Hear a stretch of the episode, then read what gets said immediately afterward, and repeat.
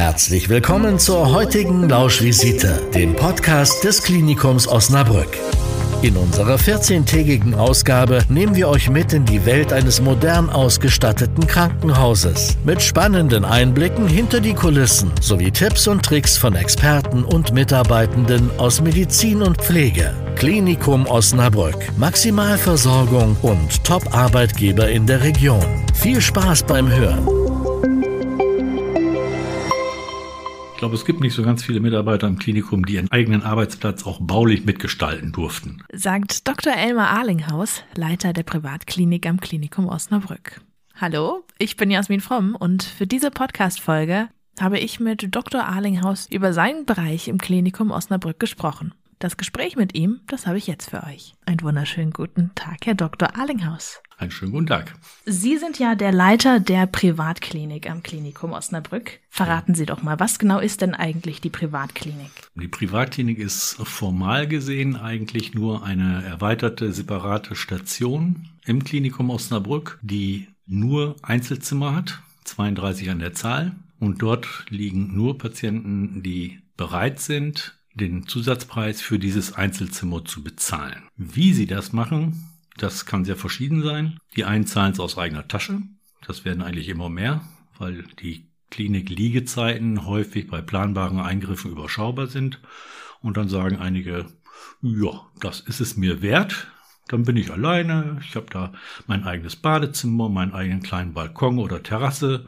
Und nach drei, vier Tagen bei vielen Eingriffen ist man dann auch wieder raus. Dann sind die in der Basis vielleicht normal krankenversichert, wie die meisten Menschen in Deutschland. Und dann gibt es aber eben auch andere, die sind dann privat versichert, wobei man wissen muss, nicht jeder Privatversicherte ist auch ja, ich sag mal, hochwertig versichert, sondern es gibt auch Privatversicherungen, das immer, ich meine das nicht abfällig, so AOK-Klasse. Das heißt, es deckt die Grundleistungen in unserem Gesundheitssystem ab. Aber die Privatversicherten, wie wir sie landläufig bezeichnen, die sind ja dann Chefarzt versichert und dann für ein tolles Zimmer und so. Und das üblicherweise dann auch einer bei einem privaten Krankenversicherer. Und dann gibt es noch wieder andere, die von vornherein sagen, na, ich zahle alles selbst. Die sind überhaupt gar nicht versichert. Die ziehen dann eine Rolle Scheine aus der Tasche und sagen, was kostet das? Und dann können die auch in der Privatklinik liegen. Das heißt also, nicht jeder Privatversicherte hat tatsächlich den Anspruch, alle Leistungen abzurufen, aber die allermeisten schon. Und die Privatklinik ist letztendlich der Gebäudeteil im Klinikum Osnabrück, in dem man dann dieses Einbettzimmer buchen kann und erstmal nur das Zimmer. Da reden wir überhaupt noch nicht von Medizin. Sie haben gerade schon gesagt, das Zimmer besteht aus einem Bett und es hat eine Terrasse oder aber einen Balkon. Was kann man sich denn da sonst noch bei dem Zimmer vorstellen? Was ist da sonst noch so drin? Also es ist alles viel größer als normal. Es hat ein eigenes großes Badezimmer mit einem beheizbaren Fußboden, natürlich mit einer frei begehbaren Dusche. All das, was Sie sonst in einem Hotel-Badezimmer erwarten würden, finden Sie dort auch. Sie finden dann in dem eigentlichen Krankenzimmer neben einem elektrischen Bett natürlich WLAN und einen eigenen Fernseher. Sie können gerne einen DVD-Player haben, wenn Sie das möchten. Dann gibt es einen Kühlschrank, der täglich neu bestückt wird. Ein Safe natürlich, einen großen Kleiderschrank, einen Schreibtisch, einen höhenverstellbaren Server, wie auch immer so eine Art Nachtschrank, äh, neben dem eigentlichen Nachtschrank hinaus, ja. Und das Essen, das man dann auf dem Zimmer serviert bekommt, ist das das gleiche wie im restlichen Klinikum? Man kann das gleiche Essen kriegen, aber es gibt eine separate Speisekarte, aus der Sie sich dann die Essenswünsche erfüllen können, die Sie für die nächsten Tage haben. So wie im Haupthaus auch kommen Menüassistenten jeden Tag rum und fragen nach, wie Sie es gerne hätten. Sie können sich Ihr Frühstück zusammen komponieren. Das gleiche gilt für das Abendessen, Nachmittags Kaffee und Kuchen, verschiedene Sorten und verschiedene Mittagessen natürlich, ob Sie das nun vegan wollen oder vegetarisch oder klassisch, wie auch immer. Wir haben vor einiger Zeit die Speisekarte mal überarbeitet, weil wir festgestellt haben, manche Sachen werden so gut wie gar nicht nachgefragt. Dann haben wir mal eine Umfrage gemacht. was denn eigentlich so gewünscht ist und haben mal so grobe Kategorien vorgegeben und nicht äh, ein Schweinefilet an irgendetwas, ja, sondern mal so Hausbacken. Und ganz erstaunlich, Currywurst mit Pommes oder Bratkartoffeln wurde sehr nachgefragt. Eintopfgerichte kamen auch ganz groß raus. Und es war eigentlich so ja, man kann sagen, Hausmannskost, die da unterm Strich dann geblieben ist. Die haben wir natürlich nicht nur genommen, aber die ist auch mit aufgenommen worden. Die war vorher gar nicht drin. Wie Schweinefilet oder irgendwelche Edelmakaroni mit besonderem Bio-Hack und sowas. Also das ist teilweise geblieben, aber wie gesagt, wir gehen da mit der Zeit und sagen, gut, wenn der Zeitgeist sich ändert und die Promi-Köche gehen plötzlich alle auf Landküche, dann muss man da auch ein bisschen mitschwimmen und dann haben wir das halt aufgegriffen und haben das dann so verändert, dass jetzt tatsächlich auch die Nachfrage eine andere ist, nämlich tatsächlich bei diesen rustikalen Sachen. Und diese Umfrage wurde dann nur bei Ihnen in der Privatklinik gemacht? Das haben wir nur bei unseren Patienten gemacht, weiß ich, ein halbes Jahr, glaube ich. Und dann haben wir das in grobe Gruppen unterteilt und dann haben wir geguckt, so wirklich ganz händisch und nix digital, äh, wo sind die meisten Striche gelandet. Und das kam dann halt so. Die Privatklinik, die gibt es ja seit 2011. Hm. Warum ist die damals eigentlich entstanden? Ja, wir hatten damals einen Geschäftsführer, der recht kreativ war. Der war etwas speziell, ist leider schon verstorben. Aber der sagte, so geht das nicht weiter. Wir müssen auch mal ein bisschen wirtschaftlich denken und wir haben ständig den Ärger gehabt, dass wir sehr viele Privatversicherte im Krankenhaus liegen hatten, die den Anspruch anmeldeten auf ein Einbettzimmer. Von denen hatten wir aber nicht viele. Pro normaler Liegestation mit roundabout gut 20 Betten gab es zwei Einbettzimmer und die waren nun nicht immer voll verfügbar. Sei es, dass da irgendjemand isoliert werden musste wegen eines Infektionsgeschehens oder vielleicht auch schon näher am Tod war als noch im Leben waren die dann besetzt. Und das war auch rückblickend richtig so. Aber wer dann privat versichert ist, über Jahre da eingezahlt hat und nun mal krank ist, der will sein Einbettzimmer. Das hat dann immer für Unmut gesorgt und hat der halt gesagt, ja, dann kalkulieren wir das doch mal, lohnt sich das, machen wir das mal oder auch nicht. Und dann ist die Klinik angedacht worden, weiter konzipiert worden. Und wo soll sie hin? Wie groß muss es sein? Das haben wir dann rückblickend ausgerechnet. Wie viele potenzielle Einbettzimmerversicherte haben wir eigentlich gehabt in den letzten beiden Jahren? Eigentlich haben wir gesagt, 30 bis 35 sollten es sein. Aus baulichen Gründen waren es jetzt 32. Aus heutiger Sicht eigentlich eine ganz gute Größenordnung. Es gibt Zeiten, da haben, führen wir Wartelisten von Patienten, die noch im Haupthaus sind, weil sie dort vielleicht notfällig gelandet sind. Dann aber nach ein, zwei Tagen sich überlegen, oh, dauert doch ein bisschen länger. Ich bin doch einbettversichert, könnte ich doch mal nutzen. Und äh, dann werden die dann auch bei uns angemeldet. Ne? Und es gibt eben auch Zeiten, da sind von diesen 32 Betten einige leer Urlaubszeit, sage ich mal, oder um Weihnachten herum. Und viele Patienten, die dort liegen, sind ja dann auch Chefarzt versichert. Und wenn der Chefarzt dann gerade mal zwei Wochen Urlaub hat und es handelt sich um, um einen Wahleingriff, dann werden die nicht unbedingt in der Zeit kommen. Und dann sind diese Betten auch nicht so nachgefragt. Und waren Sie von Anfang an dabei bei der Konzeption der Privatklinik? Ja, ich habe wirklich das große Glück gehabt, ganz von Anfang an dabei gewesen zu sein und äh, ich glaube, es gibt nicht so ganz viele Mitarbeiter im Klinikum, die ihren eigenen Arbeitsplatz auch baulich mitgestalten durften. Und ich durfte darüber hinaus das Ganze auch noch konzeptionell mitgestalten. Da hat damals der ärztliche Direktor für gesorgt, dass er gesagt hat, Herr Arlinghaus, Sie gucken sich das mal an, wie das woanders läuft. Und ich sorge dafür, dass Sie da nicht nur drauf gucken, sondern dass Sie reingucken können. Der hatte gute Connections im süddeutschen Raum und dann bin ich da auch ein paar Mal hingefahren, habe mir das angeguckt, das ist alles schön vermittelt worden. Wie funktioniert das eigentlich? Worauf muss man achten? Wie läuft das mit der Finanzierung? Welche Versicherungstypen gibt's eigentlich alle? Was können wir hier machen und was nicht? Wir sind schließlich ein öffentlich-rechtliches Haus und nicht eine reine Privatklinik. Das heißt zwar Privatklinik, aber konnte auch einfach nur Station 82, 81 dran stehen, so wie wir Station 27, 28, 19, 1 oder sonst was haben. Man hat das aber dann eine Privatklinik genannt, um das so ein bisschen abzusetzen gegenüber dem Haupthaus. Dann muss man auch nicht sagen, ich gehe auf Station 81. Nee, ich gehe in die Privatklinik so. Und die Menschen finden das gut und wir haben dann früher mal überlegt, nachdem das erstmal fertig war, dann gab es so eine Ideenbörse bei uns im Haus, wo Mitarbeiter dann auch Vorschläge einbringen können, wie man was besser machen könnte, effizienter, für Mitarbeiter angenehmer oder sonst irgendwelche Sachen, die sagen, das müsste man mal machen. Und da wurde dann auch gesagt, ja, die Klinik könnte doch einen Eigennamen haben. Da haben wir sogar einen Wettbewerb ausgeschrieben worden. Ich war damals auch schon Teil der Ideenbörse, habe das dann ganz gut mitgekriegt. Da kamen die tollsten Namen. Und dann haben wir gesagt, nee, so ein Eigenname auch nicht. Und sowas wie Villa Kunterbund und so, das willst du auch nicht haben. Und da sind wir in einem größeren Gremium ziemlich schnell übereingekommen, dass wir gesagt haben, okay, wir lassen alles, wie es ist. Die Leute sagen jetzt schon Privatklinik dazu, scheint sich zu etablieren. Wir lassen das so. Und jetzt heißt sie dann auch nicht Ursula Flick Klinik, Hermes Klinik oder sonst irgendwie sowas. So hieß damals der Geschäftsführer. Wir lassen das mal schön zeitlos.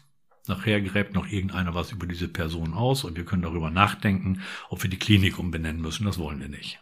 Und dann ist es einfach bei diesem etwas profanen und einfallslosen Wort Privatklinik geblieben. Ja, kann man sich aber auch gut merken. Ja. Sie haben gerade schon einmal den Chefarzt angesprochen oder einen Chefarzt angesprochen. Wie sieht das denn da eigentlich mit dem Personal aus? Ist das medizinische Personal das gleiche wie im restlichen Klinikum oder haben Sie da auch nochmal extra? Das medizinische Personal ist natürlich ein anderes. Aber es ist jetzt personell was anderes natürlich. Die arbeiten nicht im Haupthaus, sondern eben nur in der Privatklinik. Und das Konzept der Privatklinik sieht ja vor, dass man Einzelzimmer belegen will.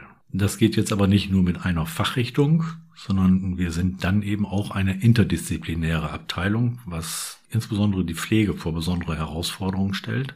Weil das, was man sonst, ich sag mal, auf einer chirurgischen Station hat, da habe ich den Sachverstand der Pflegenden, die sich mit chirurgischen Fragen auskennen.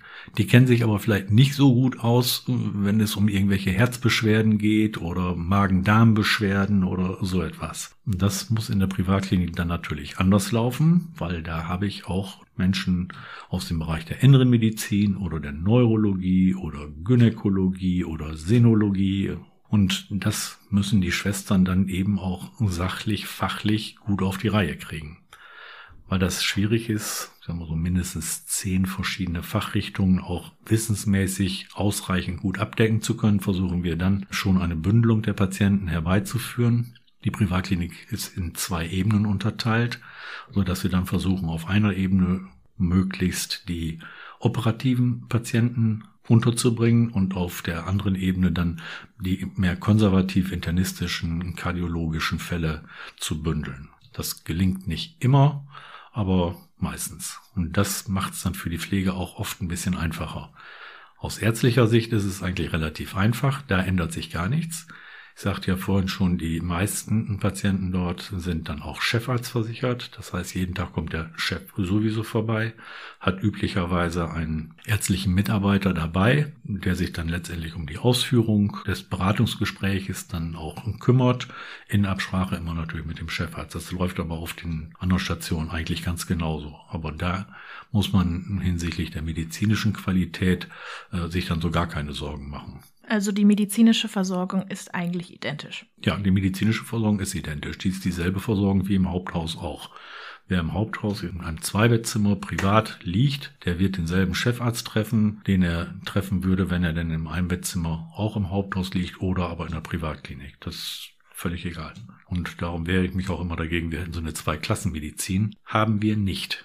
Die Medizin ist dieselbe und ein Privatpatient bekommt dieselbe Knieprothese wie ein DRK-Patient oder sonst was. Also die liegen alle im selben Regal, da gibt es nicht irgendwie Privat und Kasse oder so.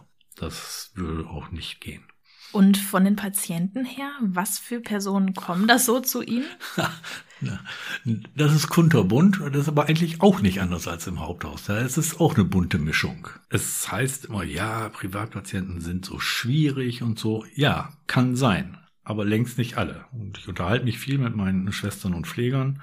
Wir sind uns eigentlich ziemlich einig, dass so 80 Prozent derer, die da liegen, völlig normale Patienten sind. Dann gibt's aber immer wieder so ein paar, die kitzeln dann so raus, ja, aber ist ja was Besonderes und das kostet ja auch bei ihnen ganz schön und äh, ja, kann man doch das und das erwarten. Wenn es denn nichts Unmögliches ist und so, dann erfüllen wir gerne diese Wünsche, aber wenn es dann ziemlich abstrus wird, dann machen wir das nicht mit.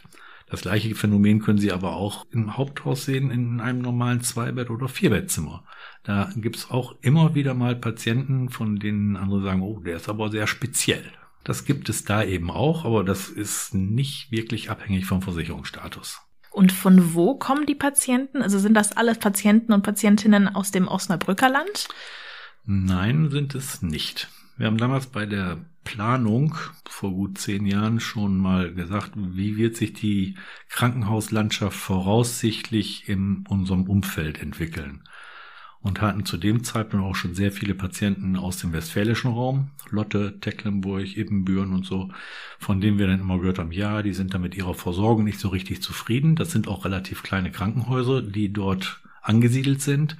Das nächste größere Krankenhaus Richtung Westen wäre eigentlich erst in Rheine. Und so haben wir auch immer, wenn es ein bisschen spezieller wird, viele Patienten auch damals schon gehabt und das hat sich fortgesetzt in der Entwicklung aus dem westfälischen Raum, die hier rüberkommen. Nun ist es auch so, dass der ein oder andere Chefarzt, der ja nicht immer in Osnabrück tätig war, andernorts schon gute Arbeit geleistet hat und ich sag mal, wenn eine Knieprothese gut sitzt und äh, man eine zweite braucht, dann könnte man ja auf die Idee kommen, sich denselben Operateur zu holen, der damals vielleicht in Bielefeld oder in München tätig war. Und dann kommen tatsächlich Menschen auch aus diesem Raum zu uns. Oder es wurde damals noch eine gute kollegiale Zusammenarbeit gepflegt mit verschiedenen niedergelassenen Ärzten, die dann davon überzeugt sind, dass dieser Operateur nun besonders gut geeignet sei für die und die Operation und dann schicken die auch Patienten von weiter weg. Oder ich bin ja eigentlich Unfallchirurg äh, und betreue da auch orthopädische und unfallchirurgische Patienten selber mit. Da gibt es dann auch über die Arbeit, die Orthopäden und Unfallchirurgen bisher geleistet haben im Sportsektor über die Verbände auch immer Querverbindungen, sage ich mal, so dass wir von ziemlich weit weg plötzlich Ringer haben oder äh, andere Sportler, die sehr spezialisiert sind oder wir auch mal eine Skifahrerin aus Slowenien, die im letzten Winter irgendwo einen Cup gewonnen hat oder so freuen wir uns dann immer, dass wir die dann mal so öffentlich wieder treffen. Aber das ist dann schon ziemlich speziell und es kommen dann Leute auch aus dem Ausland hierhin. Da haben wir auch regelmäßig Patienten. Das war allerdings auch schon mal mehr. Das hängt aber damit zusammen, dass wir vor sieben, acht Jahren eine Kooperation hatten mit der saudi-arabischen Botschaft in Berlin. Die Botschaft hat ihren Bürgern teilweise medizinische Behandlung im Ausland in Aussicht gestellt und die dann auch bezahlt. Über die Verteilungskriterien kann ich nichts sagen. Also das war ein kunterbuntes Volk, muss man sagen, aber auch sehr anstrengend. Das ist eine andere Kultur, da werden andere Dinge vorausgesetzt, es ist sehr pflegeaufwendig, der Umgang miteinander manchmal nicht ganz einfach, obwohl wir unser Personal dann auch nachgeschult haben haben Willi tatsächlich eine externe Schulung gemacht über Sitten und Gebräuche im arabischen Raum. Warum sitzen die auf dem Fußboden? Warum lassen die den Müll immer fallen? Ja, woran liegt das? All sowas haben wir uns dann sagen lassen, woran das liegt. Das hat aber mit dieser Botschaft nur bis vor fünf Jahren oder so geklappt, weil da gab es dann neue Verhältnisse in Saudi-Arabien, neuen König. Saudi-Arabien ist kriegsführender Staat geworden, hatte weniger Geld, kein Geld mehr übrig für solche teuren Sachen wie ausländische Behandlung. Und dann kriegen wir tatsächlich regelmäßig Patienten aus dem arabischen Raum, aus Nordafrika oder Sudan, Irak. Das hängt damit zusammen, dass von dort viele Menschen auch geflüchtet sind, sind nach Westeuropa gekommen und einige von denen arbeiten bei uns im Klinikum Osnabrück, sei es in der Pflege, als Arzt oder irgendwo im Funktionsdienst. Und die kümmern sich dann aber um ihre Verwandtschaft zu Hause, denen es dann häufig eben nicht so gut geht und wo die medizinische Versorgung nicht so ist, wie man sich das wünscht. Und dann sorgen die dafür, dass sie bei uns untergebracht werden können. Manchmal sind es Leute mit viel Geld, manchmal aber auch nicht. Die werden dann eben auch zu unterschiedlichen Konditionen, aber medizinisch identisch behandelt. Und gut, das ist eben Teil meiner Aufgabe, das auch mit zu betreuen. Und wenn man dann eine so lange Reise gemacht hat, dann reist man ja meistens auch nicht alleine. Ist es dann auch theoretisch möglich, eine Begleitperson mit auf sein Zimmer zu nehmen? Theoretisch ist das möglich. Praktisch machen wir das aber nur in sehr ausgesuchten Fällen. Nämlich nur dann, wenn es erstens medizinisch sinnvoll ist, dass eben von dieser Begleitperson auch eine gewisse Unterstützung ausgeht. Also wir nehmen keine Begleitperson, die auch gerne mal mitreisen möchte und sich auch ein bisschen behandeln lassen möchte, weil irgendwas findet man immer. Man kann ja mal Rücken nachgucken lassen oder ab und zu zieht's im Knie und so. Alles sowas wollen wir nicht. Begleitperson ist Begleitperson und dann haben wir einen Patienten dazu. Oder Mutter-Kind, muss man nicht diskutieren, das ist okay. Und ansonsten immer nur dann, wenn die Pflege dadurch entlastet wird, wenn die Kommunikation dadurch erleichtert wird und man dann auch eher zum Ziel kommt, dann machen wir das. Und wir haben bei uns in der Privatklinik auch vier Zimmer, die über eine Verbindungstür mit dem Nachbarzimmer dann verbunden sind. Das heißt, man, man muss die jetzt nicht eng zusammenfärchen in einen Raum, sondern man kann dann die Verbindungstür ja offen lassen und dann schläft die Begleitperson im Nachbarzimmer. Über die Bezahlungsmodalitäten muss man sich dann einigen. Das ist dann eben abhängig vom Versicherungsstatus und das ist ja genau so, wie das im gesetzlichen Krankenversicherungswesen auch der Fall ist, wenn dann jemand mit ins Krankenhaus geht, tatsächlich auch als Begleitperson, der unterstützend vor Ort ist, dann zahlt er ja einen sehr kleinen Beitrag und dann kann diese Person dabei bleiben. Kriegt dann auch ein separates Bett, dann aber meistens im selben Zimmer. Ansonsten gibt's bei uns in Osnabrück ja auch einige Hotels, in die man sich einbuchen kann, wenn man mit hier nach Osnabrück kommt. Wenn Sie sagen, die reisen nicht alleine, ja, dann ist es schon so, dass manchmal richtige Familienclans unterwegs sind. Denen helfen wir dann auch, wenn erforderlich ist, eine einigermaßen preiswerte Unterkunft in der Nähe des Klinikums zu finden. Manchmal sind es auch sehr langwierige Behandlungsverläufe, die einem da ins Haus stehen. Und da habe ich auch schon Leute erlebt, die dann mit ihrer ganzen Familie einfach eine Wohnung gemietet haben. Für ein halbes Jahr oder so. So lange? Ja. Also der Patient, den ich am längsten mal hatte, der war bisschen länger als ein Jahr da. Aber die Jahresmarke hat er geknackt. Und von dem war auch zwischendurch immer mal wieder Verwandtschaft da und dann auch mal wieder nicht. Und der hatte auch nicht so ganz große Tendenzen, schnell nach Hause zu wollen. Also der war sehr geduldig.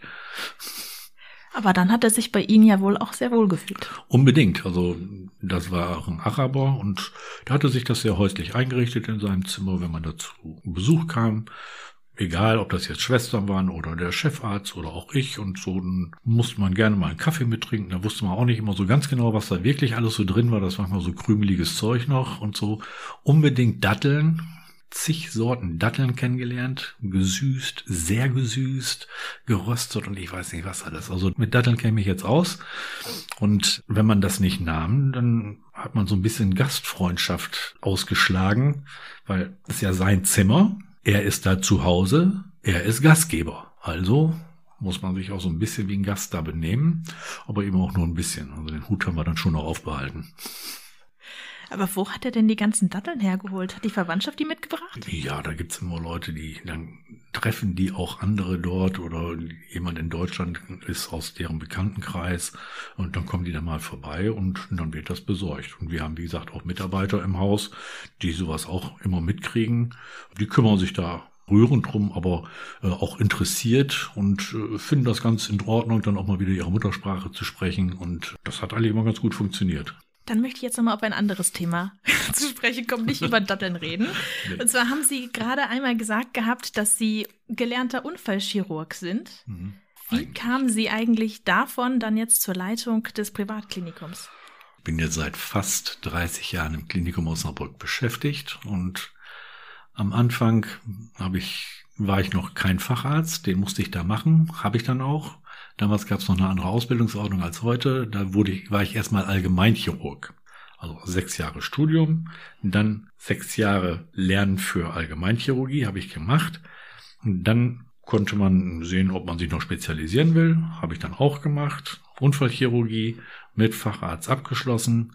Nebenbei dann noch Rettungsmedizin und Sportmedizin. Und damals gab es relativ viele Ärzte noch. Der war vor 10, 15 Jahren eigentlich eher so in so Reha-Einrichtungen. Da wollte man nicht so richtig hin, lieber gerne in so einer größeren Klinik bleiben und so. Und äh, ich war damals Anfang 50, habe gesagt, nö, jetzt machst du noch mal was anderes. Und dann habe ich gesagt, naja, Nachtdienste hatte ich nach über 20 Jahren keine Lust mehr drauf. Auch jedes zweite Wochenende in der Klinik abzuhängen, das war auch nicht so meins nach der Zeit.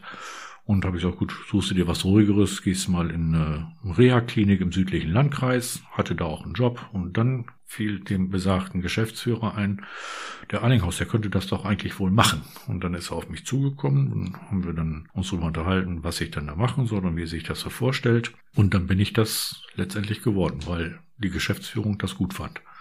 Da habe ich also mal den Vertrag im südlichen Landkreis wieder gekündigt, gar nicht erst angetreten und dann von vornherein mit der Planung dieser Klinik befasst gewesen. Das hat anderthalb Jahre, glaube ich, gedauert, bis wir dann Eröffnung hatten. Das war im Januar vor elf Jahren, ja. Und in diesen elf Jahren, wie sieht dann da so Ihr Arbeitsalltag aus? Wie kann man sich den vorstellen? Ja, ich habe so ein Arbeitsalltag, der eigentlich von zwei Seiten geprägt ist. Auf der einen Seite heißt es Leitung Privatklinik, ja, aber was will man da dann ganz groß leiten? Das war in den ersten zwei Jahren tatsächlich eine große Aufgabe, dass man da die Strukturen alle so etabliert, dass sie laufen. Das heißt, Mitarbeiter anleiten. Wie stellt man sich das vor? Wie macht man das Belegungsmanagement? Wie kriege ich das hin, dass Patienten, ich möchte meine Sachen gewaschen haben. Können Sie ja nicht in, in einen großen Korb von einer Krankenhauswäsche mit 1600 Leuten tun, geht nicht. Ob Sie die dann wieder kriegen und wenn ja, in welcher Qualität, wissen Sie nicht so genau. Wäre also gut, wenn man da irgendwie eine Reinigung an der Hand hat, die das zuverlässig macht. Wie bekomme ich die Sachen dahin? Wer macht das? Wer holt die ab? Also solche Sachen, bis da dann die Detaillösung gefunden war, das hat dann zeitlich auch schon mal ganz schön aufgehalten und viele andere Sachen eben auch. So eine Essenskarte kreieren, geht das alle so? Wie funktioniert das dann? Wir sind so ein bisschen ab vom Schuss, das ist ein etwas weiterer Weg zu uns als auf die anderen Stationen, weil das eben ein gesonderter Gebäudeteil ist und nicht in so einem großen Klotz mit drin hängt. Dann habe ich aber nach zwei Jahren habe ich gemerkt, okay, das läuft wie füllst du jetzt deinen Alltag sinnvoll aus? Und dann, weil ich Unfallchirurg bin, habe ich dann damals in Abstimmung mit der Geschäftsführung und auch mit dem Chefarzt der Unfallchirurgie und Orthopädie das so verhandelt, dass ich dann quasi auf der Station selber die Patienten orthopädisch unfallchirurgisch vor Ort betreue. Und das füllt einen Teil meines Alltags aus. Und das andere sind dann eben so Sachen, die dann tatsächlich nur mit der Privatklinik zu tun haben. Sprich, äh, also administrative Sachen wie Apotheken freischalten oder Anfragen aus dem Ausland oder von Kollegen, wie ich eben sagte, äh, die sagen, ja, ich habe da einen Opa, der hat das und das und das und dass man sich um sowas dann auch kümmert. Das sind dann so die Teile, von denen ich sage, das ist jetzt Privatklinik spezifisch, das gehört mit dazu. Das ist nicht nur medizinisch, sondern das findet weitgehend an Telefon und Schreibtisch statt. Also wenn ich morgens komme, mache ich meinen PC an, checke die Mails, gucke, dass die Apotheke freigeschaltet wird, dann gehe ich los, mache Blutabnahmen, die dann da anhängig sind, beantworte diese ganzen Formulare, die dann in Mappen dann zu mir gebracht werden für Ämter, Versicherungen und ich weiß nicht was alles. Also es zieht sich. Und eins kann man ganz sicher sagen, auch wenn man glaubt, der Arbeitstag, der davor eigentlich steht, ist wahrscheinlich ziemlich entspannt. Und meine Frau kann ein Lied von singen. Ja, ich glaube, ich habe heute einen relativ ruhigen Tag. Ich glaube, ich könnte vielleicht früher kommen. Ja, und wenn ich dann um halb sechs nach Hause komme, dann werde ich dann gefragt, früher sähe ja wohl anders aus. Dann ist da irgendwas zwischengekommen. Und da kann man Gift drauf nehmen. Es kommt jeden Tag irgendwas dazwischen, was man morgens um acht noch nicht auf dem Zettel hat. Das passiert. Irgendwas geht schief, irgendwas geht kaputt, irgendeine Beschwerde ist da, irgendwo ist ein Personalausfall, wo man ein bisschen unterstützend eingreifen kann, auch wenn man das nicht komplett ersetzt. Aber wie hält man das Rad am Laufen? Das ist dann so die Frage. Manchmal stockt's halt. Ne? Und keiner weiß so auf den ersten Blick warum. Ja, und dann sind Sie als Leitung immer die erste Ansprechperson. Ja, ich bin dann die erste Ansprechperson für sowas, wenn es da ist oder wenn ja, es kommt nicht häufig vor, aber es, es gibt Beschwerden seitens der Patienten, häufiger Beschwerden von den Angehörigen dieser Patienten, auch wenn die jetzt, jetzt nicht meine Fachgruppe da quasi betreffen, sondern ich sage jetzt mal irgendwas Internistisches oder so. Da könnte doch mal eine Visite gekommen sein bis ein Uhr, das ist ja wohl unverschämt und manch, Menschen vergreifen sich da manchmal auch im Ton, dann schaukelt sich das hoch. Und dann kommt eine Krankenschwester, so erfahren die auch sein mag und nett und empathisch, die kriegt dieses Feuer dann auch nicht gelöscht. Und dann kriege ich einen kurzen Anruf, Herr Dr. Arlinghaus, das und das ist, können Sie mal kommen. Ja, ich komme dann. Ne? Und meistens ist es dann auch so, dann ist dann auch schnell der Wind aus den Segeln genommen, weil man kann das eigentlich fast immer sachlich, fachlich ganz ruhig klären. Auch wenn die Emotionen da manchmal sehr hochkochen, so wie, ich kann doch jetzt hier ins Krankenhaus reinkommen, ich bin schließlich privat versichert, da muss ich mich doch nicht da vorne anstellen, diesen dusseligen Test machen, mich auch noch registrieren lassen, ich stelle mich doch nicht hinten an die anderen, die Schlange geht bis zur Apotheke.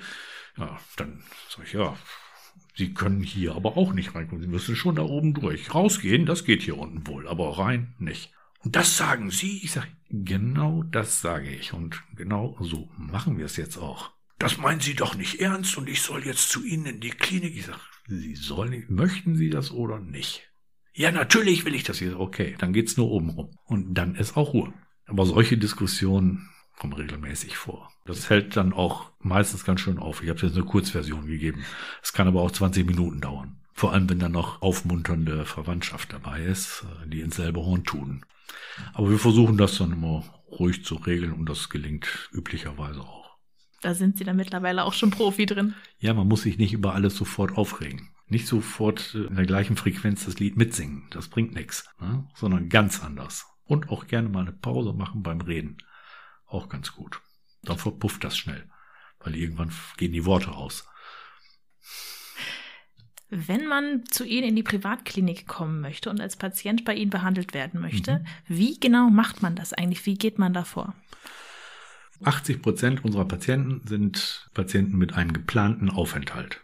Die möchten irgendwo oder sollen irgendwas medizinisch kontrollieren lassen oder irgendwas geplantes operieren lassen oder bekommen eine geplante Infusionsbehandlung, die aber nur unter stationären Bedingungen stattfinden darf, aus medizinischen Gründen die anderen 20 Prozent, die wissen heute noch nicht, dass sie morgen bei mir liegen. Ja, die haben dann einen Unfall oder irgendeine akut eingetretene Krankheit, kommen dann über die Notfallaufnahme. Durch das Nadelöhr müssen sie auch alle durch, um dann diagnostiziert zu werden, dass man sagen kann, das und das hat dieser Mensch jetzt. Und dann heißt es dann, ja, wo soll er untergebracht werden? Und das kann dann auch mal die Privatklinik sein. Das hängt aber entscheidend davon ab, wie krank ist dieser Mensch. Also wer überwachungspflichtig ist mit einem Monitorplatz oder äh, eine engmaschige Betreuung braucht, weil noch nicht so ganz klar ist, was hat er wirklich, an diverse andere Messgeräte angeschlossen ist oder von dem man weiß, nach einem schweren Verkehrsunfall, der gehört auf die Intensivstation, dann landet er auch da.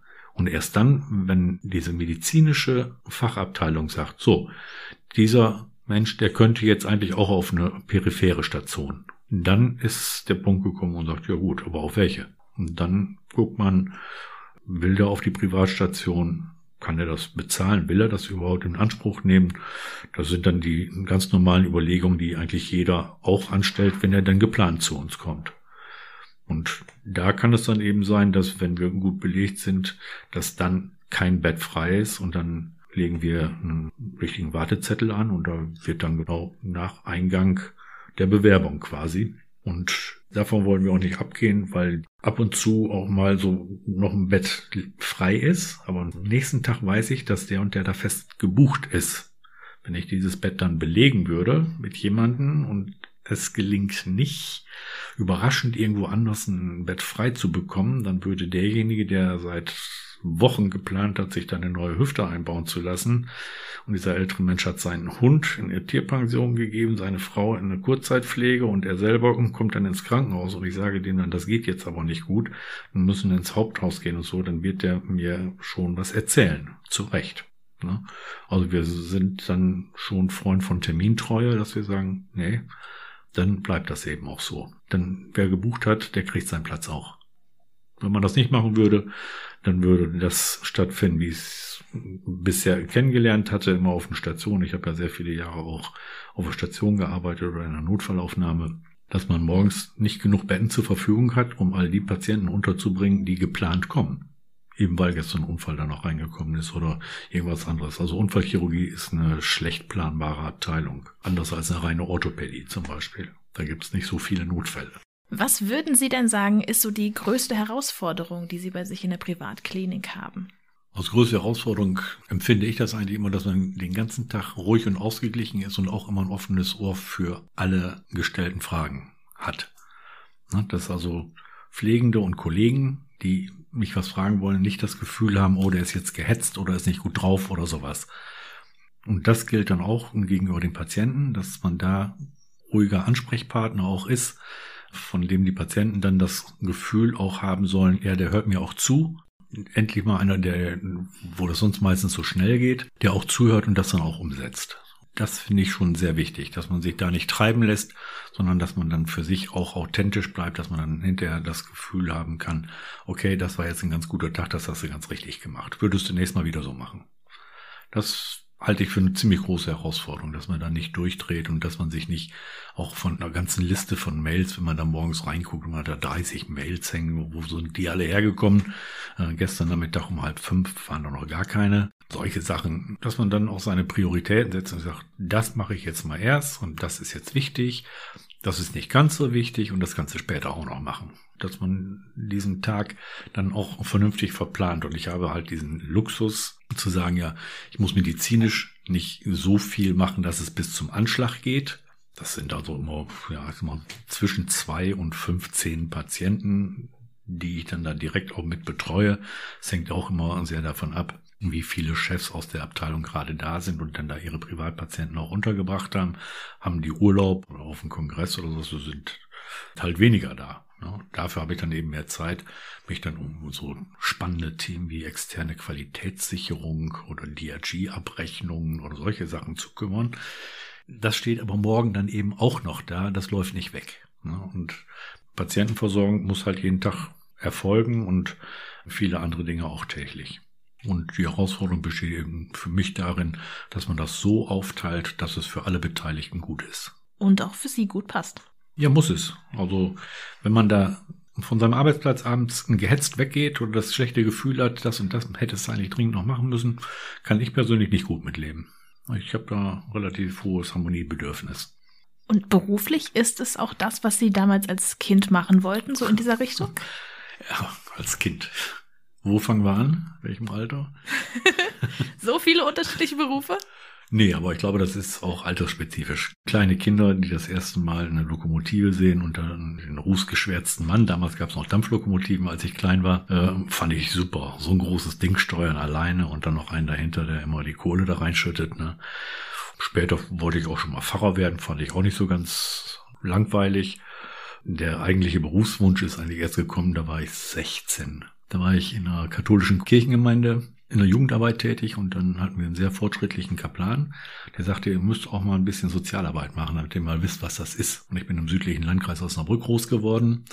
Und dann haben wir das so arrangieren können, oder es wurde für uns so arrangiert, dass also sieben oder acht Mädchen und Jungen gesagt haben, ja, wir machen mal einen Wochenenddienst im Franziskushospital. Und damit das auch dauerhaft funktionierte, wurden dann Fahrgemeinschaften zusammengestellt und dann sind wir dahin gefahren. Und zwar streng alle vier Wochen. Nicht den ersten Sonntag im Monat oder sowas, sondern wir wollten gerne in dem Schichttakt bleiben, der da auf der Station herrschte und sind immer auf dieselbe Station gekommen.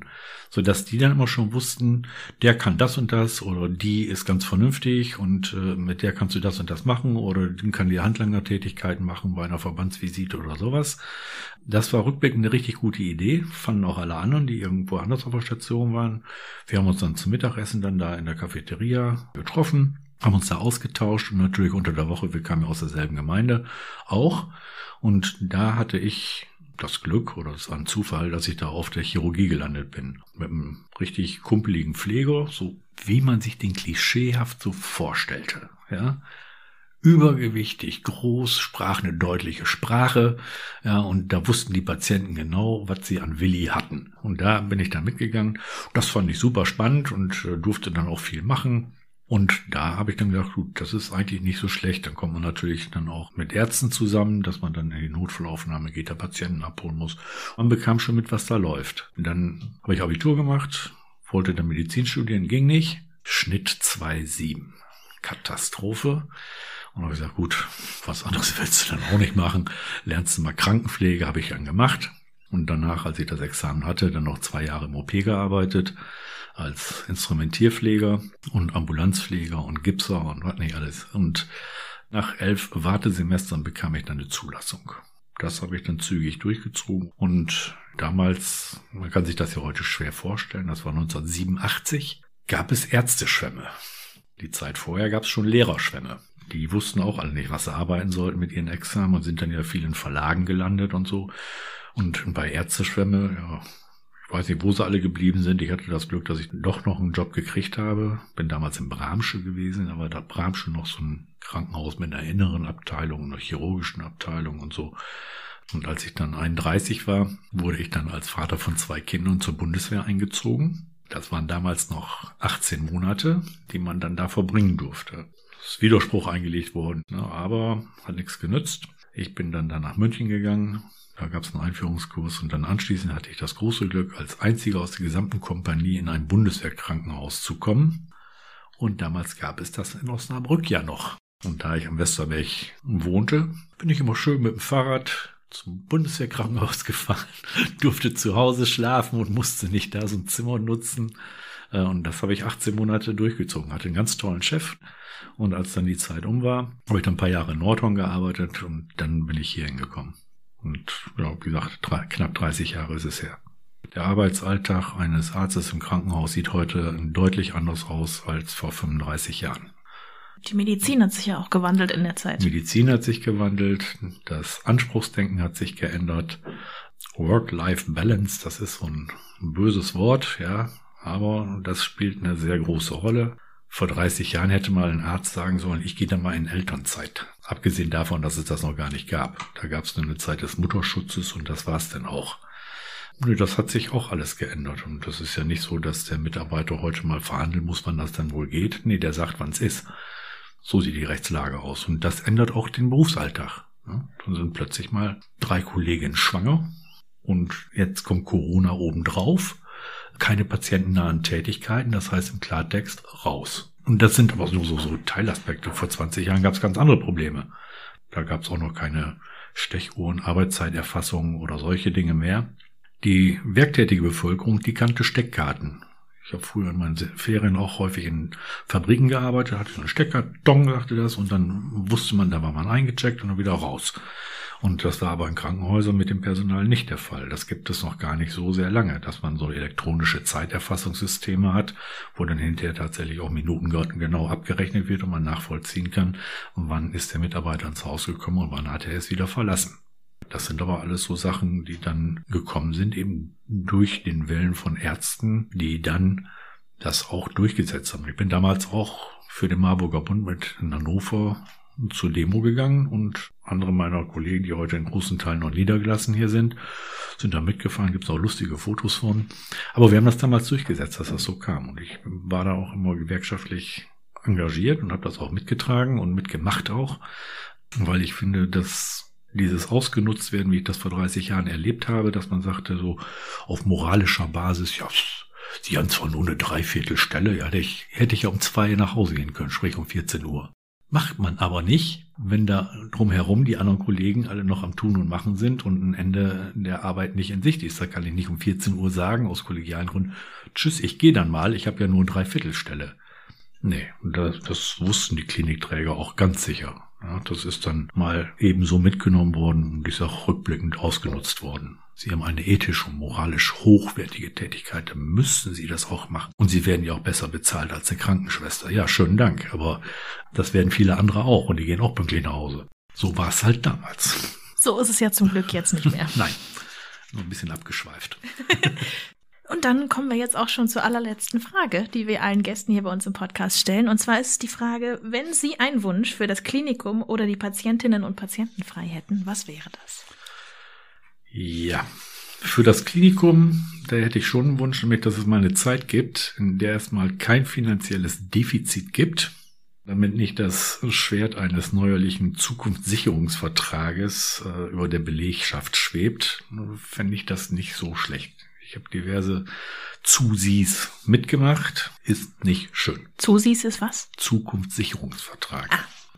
Ein Deal zwischen den Gewerkschaften und der Geschäftsführung. In Absprache, in diesem Fall in Osnabrück immer mit dem Rat der Stadt Osnabrück. Das Klinikum Osnabrück ist zwar eine GmbH, aber hundertprozentig städtisch. Also das würde ich mir fürs Klinikum wohl wünschen. Und ja, für Patienten, äh, dass die nicht zugunsten einer höheren Wirtschaftlichkeit. Das ist jetzt nicht nur das Klinikum, das ist eine allgemeine Gefahr, die ich da sehe, unterversorgt sind oder nicht sinnvoll verseucht sind. Das sind so Sachen, die im Zeitalter von DRG leider Gottes immer wieder auftreten. Wäre besser, wenn es anders geregelt wäre. Und von Patienten wünsche ich mir auch manchmal was, nämlich, äh, dass auch die Patienten in Osnabrück endlich mal feststellen sollten, dass es tatsächlich Ärztemangel gibt und auch Pflegemangel. Auch in Osnabrück. Das ist aber noch nicht überall angekommen. Das sind nämlich jedenfalls in Teilen so dem Verhalten, dass dann Sicherheitspersonal in einer Notfallaufnahme ist, weil Patienten aggressiv werden oder dass Arzthelferinnen erschossen werden, weil sie nicht den schnellen Impftermin irgendwo geben. Das hat es alles schon gegeben in den letzten Jahren. Und ich meine immer, wenn man so einen Mangel erkennt, dann sollte man eine gewisse Wertschätzung zeigen gegenüber dem, der noch da ist, damit der Mangel nicht größer wird und diese Leute dann auch noch den Job verlassen, wie man das aus dem Bereich der Altenpflege in den letzten Monaten auch häufiger mal gelesen hat oder wie ich das in der Intensivpflege auch manchmal sehe, weil die Leute einfach sagen, es reicht. Es muss auch ein wertschätzendes Auftreten durch die Patienten erfolgen. Wenn das nicht passiert, dann wird unser Gesundheitssystem dauerhaft ein Problem haben. Wieder Mangel. Und noch mehr Mangel brauchen wir nun wirklich nicht. Ganz sicher nicht. Ein ganz, ganz toller und wichtiger Wunsch, Herr Dr. Allinghaus. Vielen lieben Dank, dass Sie mir Ihren Teil des Klinikums so schön erklärt haben. Ja, mir war es eine Freude. Lauschvisite ist eine Co-Produktion vom Klinikum Osnabrück, der Werbeagentur Team 4 Media und Radio Osnabrück. Jeden Dienstag gibt es neue Episoden auf www.lauschvisite-os.de, allen Podcast-Kanälen und um 11.40 Uhr und 16.20 Uhr auf Radio Osnabrück. Wir lieben unsere Region. Radio